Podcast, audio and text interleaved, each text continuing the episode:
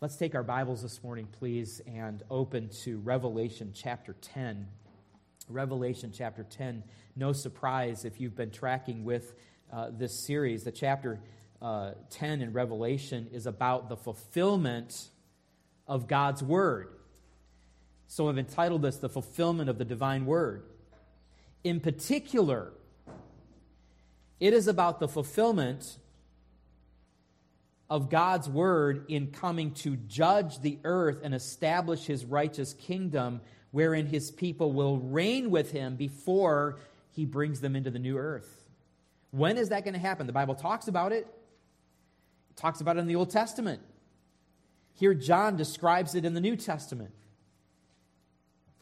This chapter marks the fulfillment, the signaling of the fulfillment of this promise. Let's begin reading in verse 1 where we saw this last week, and we'll finish up this text uh, this morning. John writes Then I saw another mighty angel coming down from heaven, wrapped in a cloud, with a rainbow over his head. And his face was like the sun, and his legs like pillars of fire. He had a little scroll open in his hand. And he set his right foot on the sea and his left foot on the land. It was a big angel and called out with a loud voice like a lion roaring. When he called out, the seven thunders sounded. And when the seven thunders had sounded, I was about to write, but I heard a voice from heaven. I believe this is the Lord Jesus' voice who, who told John, Write what you see in a book. He's the one that says, Don't write this. He says, Seal up what the seven thunders have said. Do not write it down. And the angel whom I saw standing on the sea and on the land raised his right hand to heaven and swore by him who lives forever and ever, who created heaven and what is in it, and the earth and what is in it, and the sea and what is in it, that there would be no more delay, but that the days of the trumpet call to be sounded by the seventh angel, the mystery of God would be fulfilled, just as he announced to his servants the prophets.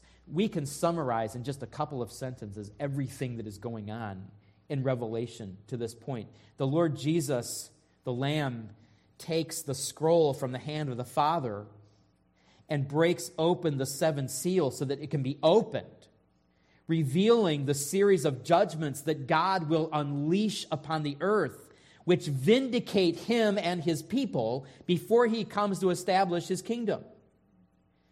When the scroll is finally opened, this series of seven judgments are announced by seven angels, each sounding a trumpet. The first four trumpets announce unprecedented devastation on the earth as God systematically destroys his creation. And we saw this in chapters 8 and 9. Trumpets 5 and 6 release terrible suffering and death upon a third of the earth's people, at least a third of those who still survive at that point. But in chapter 10, it's like the pause button is pressed on the narrative. And a mighty angel, big enough to put one foot on the land and one foot on the sea, announces that the end has now come. And notice what he says here. When that seventh angel blows his trumpet, there are seven more judgments, more terrible than the ones before, that will come in rapid succession. It doesn't say this here, but we find this out later on in Revelation. But the key here is when the seventh angel blows that trumpet, it all is going to come crashing to a conclusion. The judgments are poured out, Christ appears in glory, destroys his enemies, sets up his kingdom. It's the climax of all of salvation history before he leads us into the new earth. That is why the angel swears there will be no more delay. Literally, and this is important, he says there will be no more time. In fact, some of your translations still just say no more time. And that word time is what's important. He doesn't actually say the word delay. In fact, I was reading through the Greek New Testament this week, just looking at different words for delay. There's a lot of different ways that a, a Greek author could express the word delay. He doesn't use any of those, he says time. And I think he especially says it for a particular reason that we'll see as we keep going through this text. But I want you to pay attention to that word time. The angel is talking about that moment, that the church has been waiting for for nearly 2,000 years. I assume that John doesn't know this. I mean, he doesn't know that the 21st century is going to be a thing eventually, right? He doesn't. He doesn't know how long it's going to go. He doesn't know that we, we're still waiting for what he described all this time. John is simply instructed to write what he sees and what he hears, and sometimes he's instructed not to see or to write what he hears, as we saw. Why do we have this waiting? That's the question we posed last week. Why do we have to wait? What's the delay? Because the angel doesn't say, and think about it. Sometimes you have to think about what, he, what could have been said in the Word of God to appreciate what is said. Why does he simply say, It's here, we're done, it's coming? Why doesn't he emphasize the action that's about to happen? He doesn't. He says there's no more delay. He calls attention to the fact that God says something will happen in His Word, and we've been waiting for it for all this time. And now the waiting is over. I think that's really significant. That He calls attention to the fact that we've been waiting. And it raises the question why are we waiting?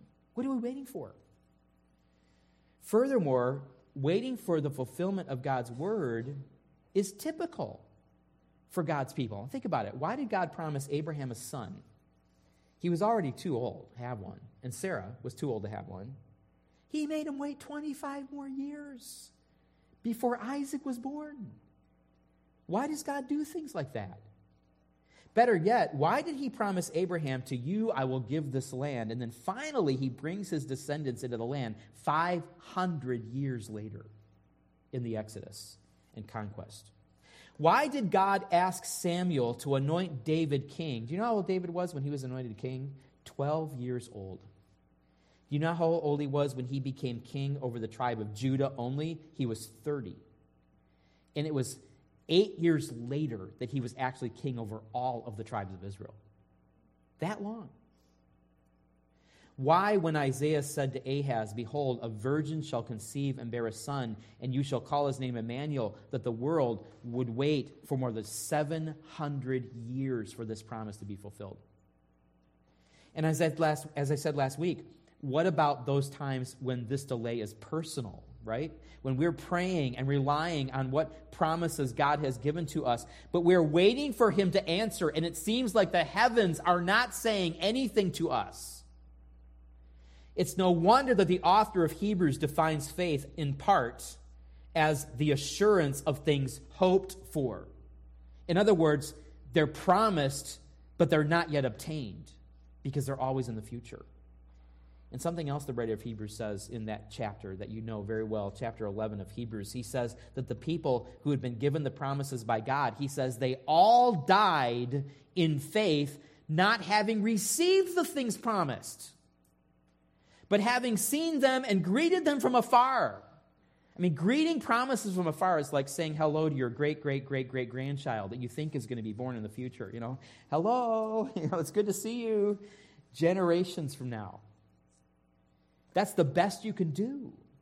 If you're already going to be dead and buried before that grandchild comes, that great, great, great grandchild comes in that generation.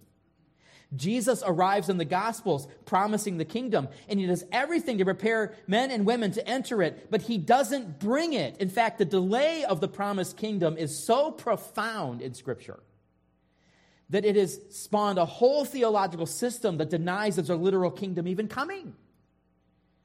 I mean, how could it? Jesus said it's coming, it's not, it hasn't come. He must have been speaking figuratively. Because if he had kept that promise right away, there wouldn't be this theological system. It is the delay of the Lord's literal earthly kingdom that has given rise, in part, I think, to some of our theology. I don't know, maybe you're not bothered by the delay. Because honestly, you know, life's been pretty good so far. You have experience to look forward to, you have goals, you have earthly dreams. You want to get married and raise a family and serve the Lord and enjoy the blessings of life as you walk with the Lord. But the older you get, the more heartache and pain you experience, the more you see sin and depravity in the world and sense your own frailty and your own fallenness, I think the more you just yearn for that day to come. But for those persecuted believers that we're reading about here in, in Revelation, in the first century, who originally received the revelation, they're longing for the Lord to come and finally redeem them and bring this whole thing to a conclusion. Their longing was palpable. That is why the souls of the martyred saints cry out from under the altar, O sovereign Lord, holy and true, how long before you will judge and avenge our blood on those who are on the earth? So, why isn't the word of God fulfilled right away? Why the delay between God's word promising something and its fulfillment? And we said last week the delay between promise and fulfillment, I think, is explained by three aspects of the nature of the word to begin with. The nature of the divine word that is given to us. And if we understand the nature of the word, I think it actually gives us hope and patience as we wait for the Lord's return together. So, what are these aspects of the nature of God's word? Well, we covered the first one last week. Uh, the first aspect is the nature of the authority of the divine word we considered the mighty angel coming down from heaven, claiming both land and sea. It's a picture of God's word ruling over the world. Just as God created the world through the divine word, he rules over the world through the divine word. That angel coming down and claiming land and sea with the open copy of Revelation in his hand means that God's word is over the whole world. And this explains why there is a delay between the word and the fulfillment. For just as God wisely controls what will happen in the world, he also controls when it will happen. The delay between the word and the fulfillment, the promise and the blessing, is an assertion of God's authority in the world. His wise control. God is not on our timetable. And the sooner we appreciate that, the sooner we learn to simply trust Him, both for the blessing and for the timing of the blessing. I think that's why the writer of Hebrews actually brings up the fact that these all died not having received the promise. He's talking to believers in Hebrews. Some of them had, uh, you know, people had gotten mad at them because they were believers and they were afraid of what the government was going to do. Living in and around Rome is probably where those believers were, were, were receiving the letter of Hebrews. And so they would drive them out of their houses, take their stuff. Sometimes they would be cast into prison. And, and, and, the writer says, You joyfully accepted these things. But the idea in Hebrews is that greater uh, persecution is coming. And he's trying to point to these that, look, they even went to the grave not having received it, but they knew it was coming and they rejoiced and they lived as if the promise was true. So we need to understand, first of all, that the authority of the word implies a delay. God is going to test us. God is going to assert his authority. The when is coming in God's timing. There's a second aspect to the nature of the divine word that also explains the delay, and that's what we want to pick up with this morning. The second aspect of the nature is the mystery of the divine word. That's its nature, it's a mystery. It's not only an authority, it's a mystery. And I want you to notice again in this text, verse 6, the angel proclaims that there will be no more delay, literally, no more time, but that in the days of the trumpet call to be sounded by the seventh angel, the mystery of God would be fulfilled, just as he announced it to his servants, the prophets. What is the mystery of God? Well, the Bible uses the word mystery always referring to unknowable truth. Unknowable, that is, until God chooses to tell us about it. Until then, we cannot possibly know it. Now, we normally use the word mystery in a different way. Uh, we use it in the sense of something you can't find out about unless you investigate very carefully, follow the clues, use your powers of deduction, like Arthur Conan Doyle's famous character Sherlock Holmes. Sherlock Holmes followed the scientific method. He was actually fleshing out uh, the scientific method in, in, Conan Doyle's mind. But he followed the scientific method and used great powers of deduction to arrive at the truth that nobody could figure out, unraveling the mysteries by drawing the inferences from the clues. But that's not the kind of mystery talked about here. This mystery is truth that cannot be arrived at by mere investigation, even very keen and concentrate, uh, concentrated investigation. A mystery must be revealed by God. That's why, if you look at it, it says the mystery of God. That, that means the mystery revealed by God, the mystery that comes from God. There is a delay between God's promise and the time of fulfillment because it is the nature of God's word to hold mysteries that are not revealed until a later time. Some mysteries are hidden altogether. Some of you were here when we worked through Paul's letter to the Colossians, a wonderful journey through Colossians. It took us a while because I kept pausing, but we eventually got through it over the course of a couple years. And the mystery in Colossians is Christ in you, the hope of glory. Who would have ever guessed that the Messiah would literally indwell his people, both Jews and Gentiles? It's something that would have never occurred to anybody reading through the Old Testament. Some mysteries are hidden altogether. Other mysteries are contained in the Old Testament, but we literally cannot make sense out of them, or we get the sense wrong until God reveals the meaning. Last week, we ended the service with this benediction from Romans 16. We see it every once in a while. Now, to him who is able to strengthen you according to my gospel and the preaching of Jesus Christ, according to the revelation of the mystery. That's why Paul was able to preach the gospel. God had revealed the mystery of the gospel that was kept secret for long ages, but has now been disclosed, revealed. And through the prophetic writings has been made known to all the nations according to the command of the eternal God to bring about obedience of faith. God was revealing through Paul and the other apostles the meaning of what the prophets wrote, but did not themselves even understand. Here in Romans, Paul is talking about how the Abrahamic covenant was finally fulfilled so that Gentile nations were blessed. And we can look back at the Old Testament and, and we can see that this something like this was going to happen, but now we see exactly what God was talking about. But unless the meaning had been revealed by God Himself, it would still be obscure to us today. We really wouldn't understand what it means. In fact, even as Paul wrote this benediction in Romans, I think, think about this. There were still mysteries that had not been revealed that Paul didn't know. Until about 30 years or so after Paul went to be with the Lord, that's when the Lord Jesus appeared to John on the island of Patmos and revealed to him to give his church and to give us more truth about these purposes of salvation. We're reading in Revelation, Revelation. When we open the book of Revelation, in fact, in the original Greek language, the first word, and I mean the literal very first word in the entire book to meet our eyes, is the word apocalypsis.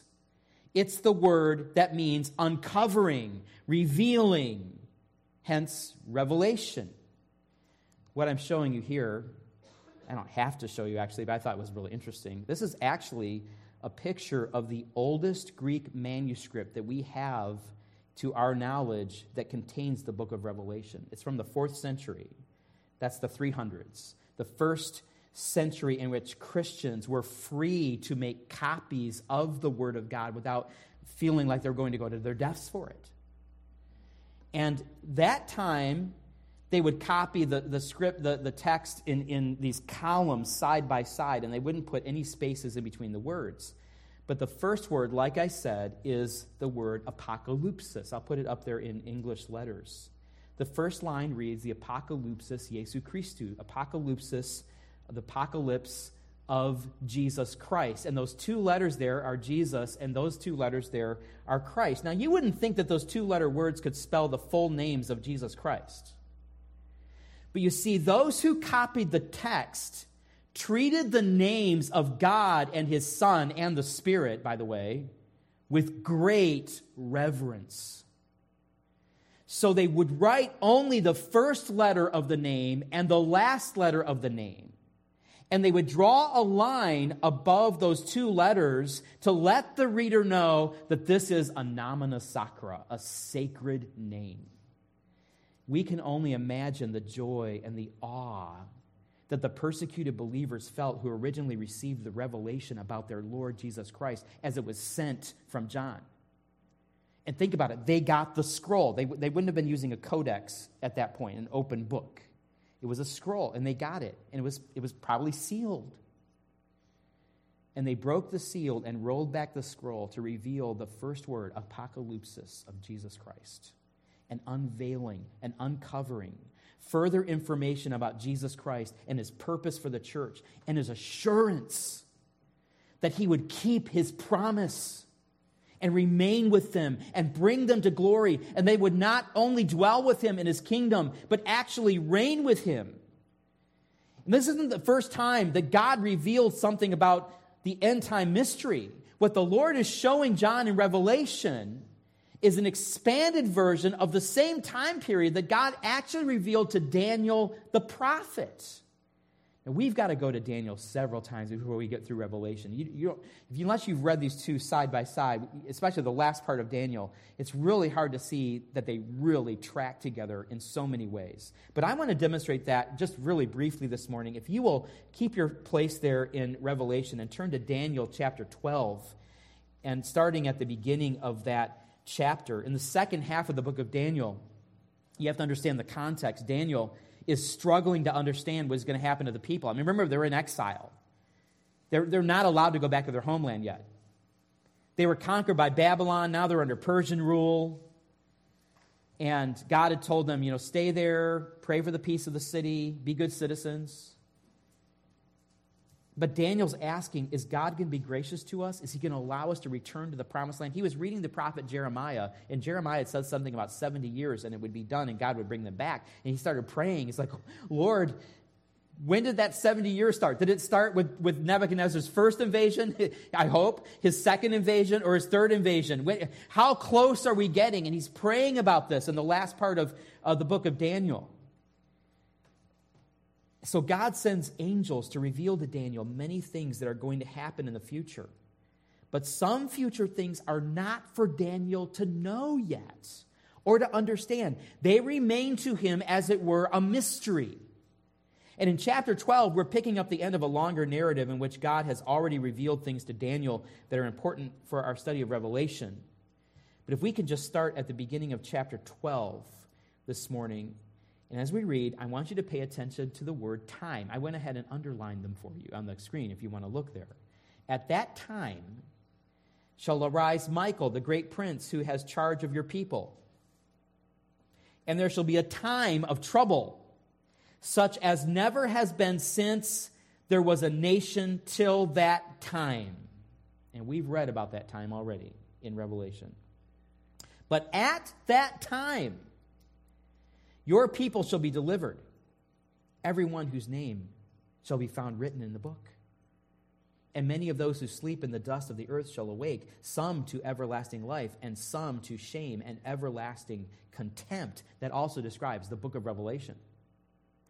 And those who are wise shall shine like the brightness of the sky above, and those who turn many to righteousness like the stars forever and ever. But you, Daniel, notice, shut up the words and seal the book until the time of the end. Many shall run to and fro, and knowledge shall increase. Shut up the words and seal the book until the time of the end, he says the book of Daniel, which ends with the angels explaining to Daniel enough of the end times for him to realize that God will be faithful to his people and save them, also ends with the command to roll up the scroll and seal it.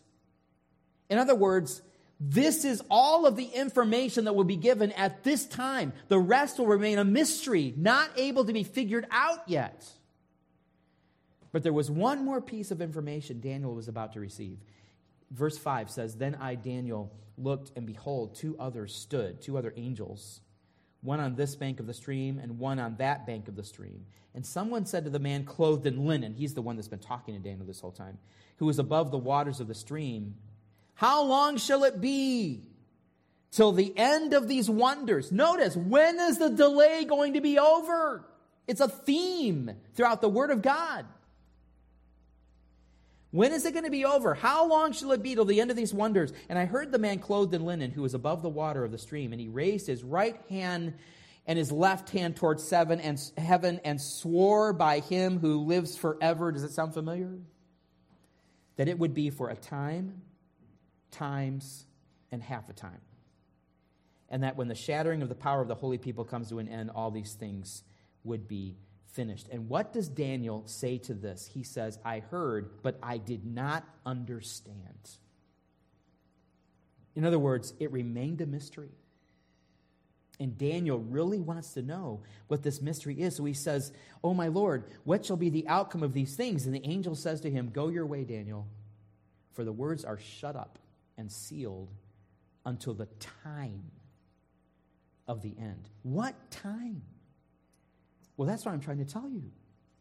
Revelation chapter 10 is when God says, okay, the time is done. It is now time for the end. And turning back to Revelation chapter 10, we find the gigantic, magnificent angel with the little scroll in his hand. And what do we see without the scroll? It's open. Am I saying this is what the one Daniel had to close up? I have no idea. I, I, don't think so. I think just representing the fact that now we can know. Now the mystery is over. John's going to reveal something here that was hitherto unknown before the Lord Jesus gave it to him on the island Patmos. And starting in verse 5, we find a scene that is reminiscent of the one we saw in Daniel chapter 12. The angel whom I saw standing on the sea and on the land raised his right hand to heaven and swore by him who lives forever and ever, who created heaven and what is in it, and the earth and what is in it, and the sea and what is in it, that there would be no more delay, but that in the days of the trumpet call to be sounded by the seventh angel, the mystery of God would be fulfilled. Just as he announced to his servants, the prophets. What mystery? This is the mystery. It's what Daniel was speaking of in Daniel 12. In Daniel 12, the angel with hands raised toward heaven swears by him who lives forever and ever that there will be time that must elapse between God's uh, promise and when his people realize the promise and are delivered. And he says that it will be for time, times, and half a times. And that seems to be a year, two years, and a half a year. It's a really fancy way of saying three and a half years. You say, why can't prophecy just be a little clearer. You know, just say three and a half years then. That's not, this is, we have, we're not talking about the nature of prophecy, but that's the nature of prophecy. Uh, they, it's, it, it, God tells us things in prophecy where if we're just casually observing it, we'll go away with no answers whatsoever. But if we are interested in God's word and we pour into it and we really want to, to seek, we can have understanding about what he's saying. That's the nature of prophecy. The angel's referring to, I believe, the second half of the seven year tribulation period, three and a half years. Now, do you know how when the Lamb opens the first four seals back in chapter 6, revealing an intense period on the earth of uh, war and bloodshed and uh, famine and uh, wild beasts attacking people and, and pandemic and, and, and so forth, and all those things are happening on the earth? Those terrible things will come upon the earth at least in the first three and a half period of the tribulation period. Some of the effects of them may continue, but it seems to be referring to the first three and a half period, or in general, what's going to be happening in the tribulation period in all seven years. But the six trumpet judgments we've been looking at seem to take place during the second half of the tribulation. And when the seventh trumpet blows, seven more judgments are poured out. We'll see that in chapter 16 in rapid succession at the end as the Lord returns. What the Lord reveals to John is that the waiting is over at that point. What was a mystery to Daniel is made clearer to John in order to give the Lord's persecuted people hope.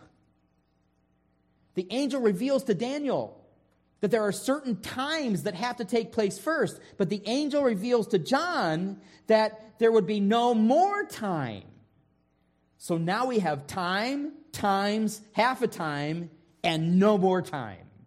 And the Lord Jesus Christ appears. This is a mystery being revealed to us from God. It is the nature of his word. Moses told the people of Israel in Deuteronomy 29 29, the secret things belong to the Lord our God, but the things that are revealed belong to us and our children forever. Why is there a delay between God's revealed word and his fulfillment? Because of the nature of God's word. First, it is sovereign because he himself is sovereign. And his word is an expression of his sovereignty over his creation. God is not in a hurry for our convenience. The delay is an expression of his control, teaching us to trust him. But second, there is a delay between God's revealed word and its fulfillment because it is the nature of God's word to hold mysteries yet to be revealed. And if everything that God spoke immediately came to pass, there would be no mystery. So there is the built in delay to God's word. And both of these aspects of the divine word call us to worship God as we stand in awe of what he is doing in the world to bring to pass all that he has spoken. Now, there is one final aspect of the nature of God's word that teaches us why the delay. And this we find in the last section of the chapter, really starting in verse 7. And it is the proclamation of the divine word. There's something about the nature of the word in its proclamation that teaches that there's going to be a delay. This is what John is calling, uh, is being called to do in this chapter. He's being called, he's being reminded, we have, we have more for you to do, John. We have more prophecy for you to proclaim. He is called in this chapter to proclaim, to bear witness, so that all will know what the Lord is revealing. And I want you to start reading in the, in the middle of verse 7, where it says, In the days of the trumpet call to be sounded by the seventh angel, the mystery of God would be fulfilled, just as he announced just as he announced to his servants, the prophets. Then the voice that I heard from heaven spoke to me again, saying, Go take the scroll that is open in the hand of the angel who is standing on the sea and on the land. So I, I went to the angel and told him to give me the little scroll. And he said to me, Take and eat it. It will make your stomach bitter but in your mouth it will be sweet as honey. And I took the little scroll from the hand of the angel and ate it, and it was sweet in my, as honey in my mouth. But when I had eaten it, my stomach was made bitter. And I was told, You must again prophesy about many peoples and nations and languages and kings. This is about the proclamation of the Word of God. The, the whole idea is in this last part of the chapter. In verse 7, the angel says that the mystery given by God would be fulfilled, notice, just as he announced to his servants, the prophets. Then in verse 11, he tells John, You must again prophesy. The angel is connecting what John is doing in Revelation with the Old Testament prophets.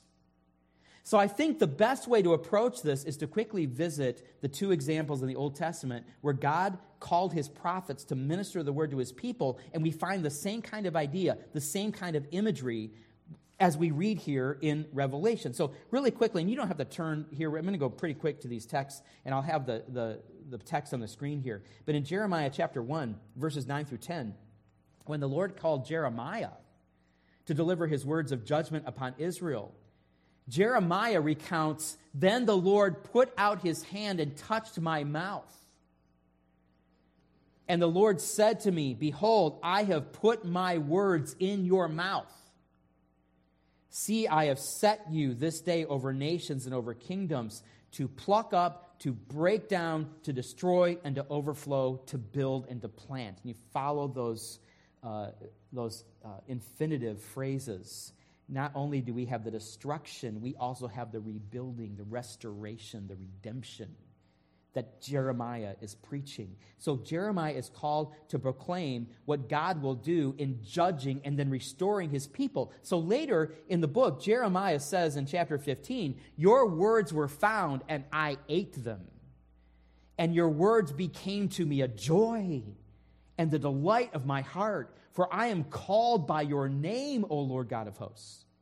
The idea of consuming words internally means that you are making the words a part of you so that you become one with the message, so that the message just pours out of you. You may know the expression some people just bleed politics, right? Some people just bleed sports. Some uh, bleed this interest or this profession. You start talking to them about anything, you can go up and innocently ask, Hey, I think it's going to be nice weather this week. And the conversation will st- soon turn to that point of interest that they have. And they know so much about it, and it's consuming their thinking. That's the idea here. I can say the name Rush Limbaugh. And those of you who listen to his radio program for any length of time already have topics in your mind he would talk about. You have phrases that, that you know that he would say because it just poured out of him all the time. That's, the, that's being consumed with your message. He's a, he was a modern day example of that. But when God called his prophet Ezekiel, he made the idea of consuming the message explicit. God tells Ezekiel, in chapter 2. But you, son of man, hear what I say to you. Be not rebellious like that rebellious house that I'm sending you to preach to. Open your mouth and eat what I give you. And when I looked, behold, a hand was stretched out to me. Behold, a scroll of a book was in it. And he spread it before me. It had writing on the front and on the back. In other words, there's a lot to talk about, a lot to preach. My notes have writing on the front and on the back, by the way. I mean, metaphorically, okay? And there were written on it words of lamentation and mourning and woe. And he said to me, Son of man, eat whatever you find here. Eat this scroll and go speak to the house of Israel. So I opened my mouth, and he gave me the scroll to eat. And he said to me, Son of man, feed your belly with this scroll that I give to you, and fill your stomach with it. And I ate it, and in my mouth it was sweet as honey. And he said to me, Son of man, go to the house of Israel and speak with my words to them. Somebody asked me last week Did Ezekiel or John actually eat the scroll? I mean, how do you actually, how do you eat a scroll? Was it like a fruit roll up or something? You know, some, something made edible, you know, to, to put in your mouth? And my answer to that question, and we can talk about this later if you want, but my answer to that question is of course Ezekiel and John eat the scroll. But you have to keep in mind that they are seeing all of these things and participating in them in an otherworldly vision. Earlier in Ezekiel 2, before he eats the scroll, Ezekiel says, And God spoke to me, and the Spirit entered into me and set me on my feet.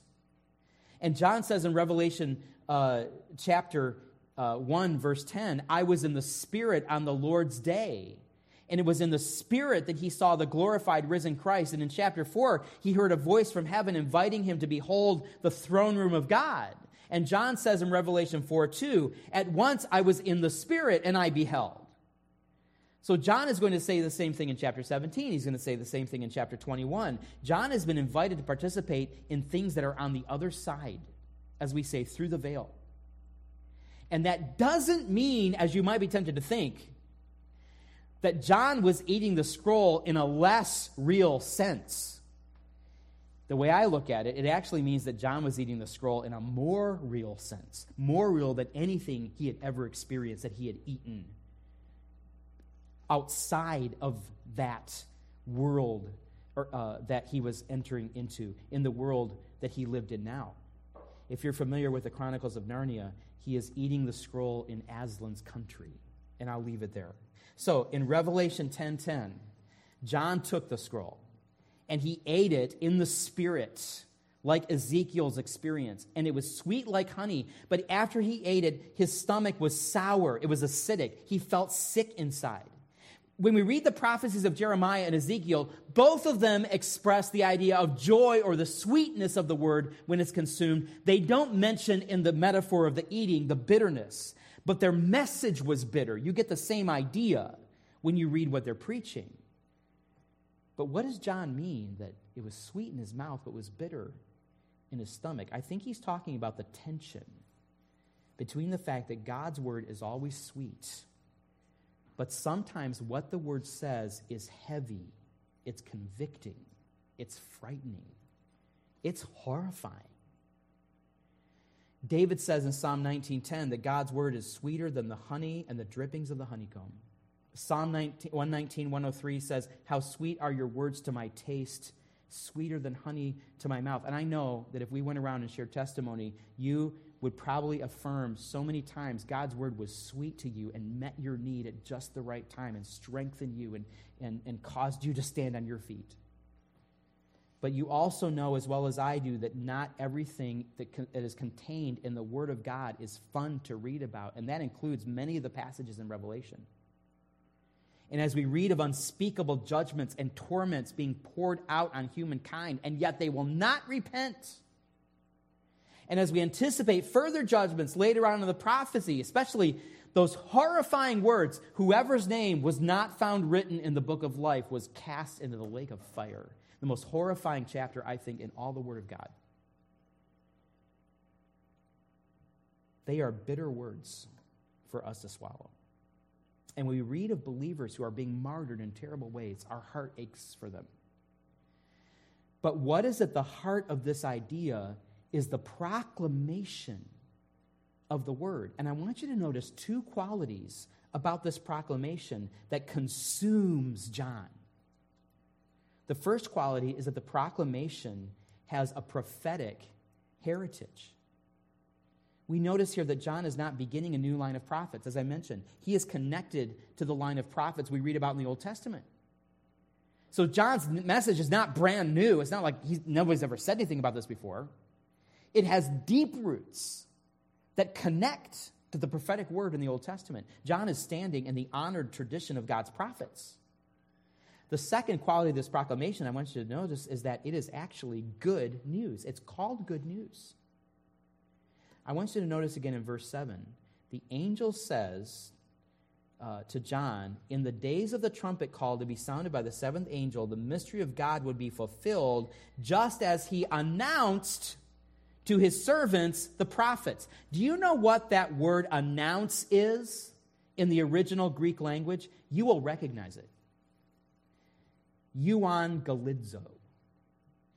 You have this word in your vocabulary, you just don't know it. You, you pronounce it differently. You say evangelize. That's how we pronounce it in English, but it's a Greek word through and through. It means I proclaim the good news, or I proclaim the gospel, or I preach the gospel. It's the same word Paul uses when he tells the Romans, I am eager to preach the gospel to you who are in Rome, or the Corinthians. Christ has sent me to, to preach the gospel. In fact, we could read verse 7 this way The mystery of God would be fulfilled just as he proclaimed this good news to his servants, the prophets. This was a message that God gave to his people that was good news for them if they remained faithful to him, but it was also a message of judgment on their enemies who refused to follow God, to turn from their sin and follow him. The gospel is a sweet message of salvation and heaven and blessing and hope for those who receive it.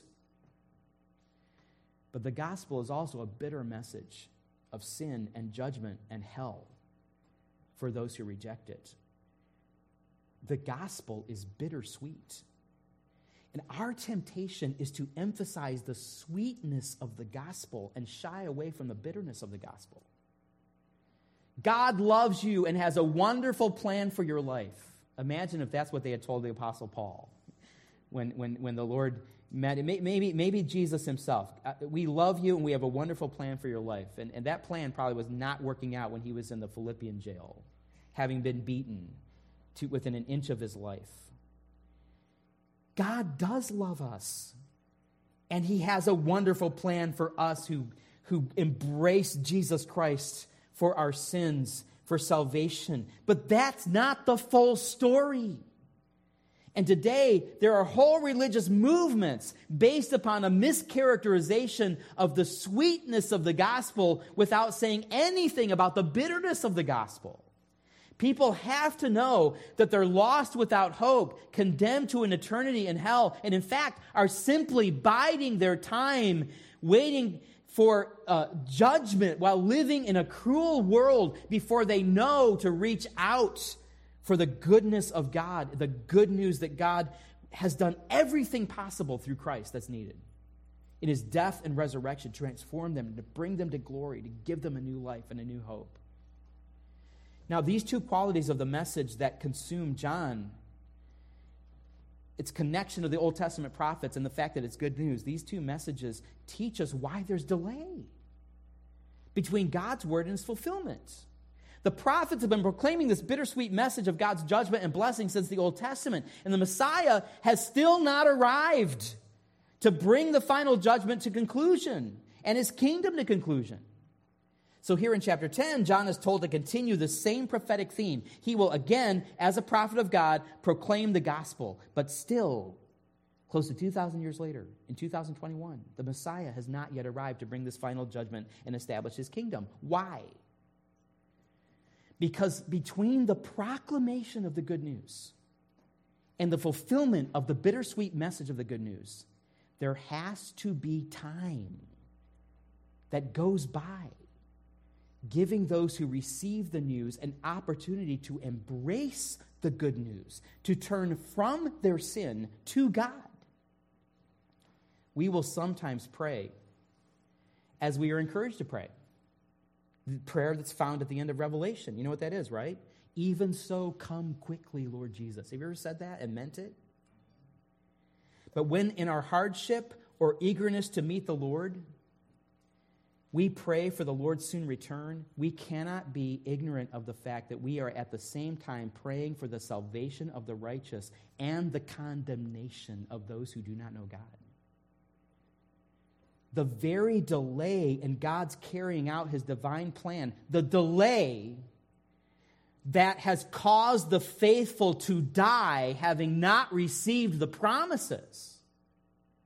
The delay that gives us discomfort as we wait longer for God's promises to be realized in our lives. This is the same delay that shows the world great mercy as God waits to bring his judgment. So if we wonder why the delay, why do we have to wait? Simply look to the nature of the Word of God. The authority of the Word implies a delay as we trust in the wise and good plan of God. The mystery of the Word has a built in delay as God, through salvation history, uncovers more of His plan as time goes on, bringing Him glory and we trust in that plan and we know it's going to come true because everything else he's revealed that's already supposed to have happened has already happened exactly as he says it will. And the proclamation of the word is a merciful delay, allowing us time to embrace the Savior the world pro- the, the, that the word proclaims. How many of us would be here today worshiping with fellow believers? If God had given us only one opportunity to hear and embrace the gospel, and that was it, how many would be here? So we are tempted at times to ask critically when it comes to the fulfillment of God's word why the delay? What's God waiting for? Why doesn't He act right now? Why doesn't He judge those wicked people who did those terrible things to those innocent ones? Why is He waiting to answer my need? Why do we have to wait for things? But when we realize that waiting is part of the built in, necessary, merciful nature of the Word of God, the question changes. It is no longer why the delay. The question now is what will we do with the delay? What we do with this necessary and merciful time that will pass before the bittersweet vindication of the righteous. What we do with this time is what we will answer to the Lord for. Will we as a church use this time to encourage one another, as the Hebrews writer says, exhorting and encouraging one, encouraging one another, and so much the more as you see the day approaching? In other words, as the delay shortens, will we allow this delay to increase our faith? Will we pray more and hope more and depend on God more? Well, we are waiting for him to bring his promised blessings. Will we take advantage of this merciful delay to increase our witness in the community? Let's not squander the delay, but let's use it for God's glory. Father, you.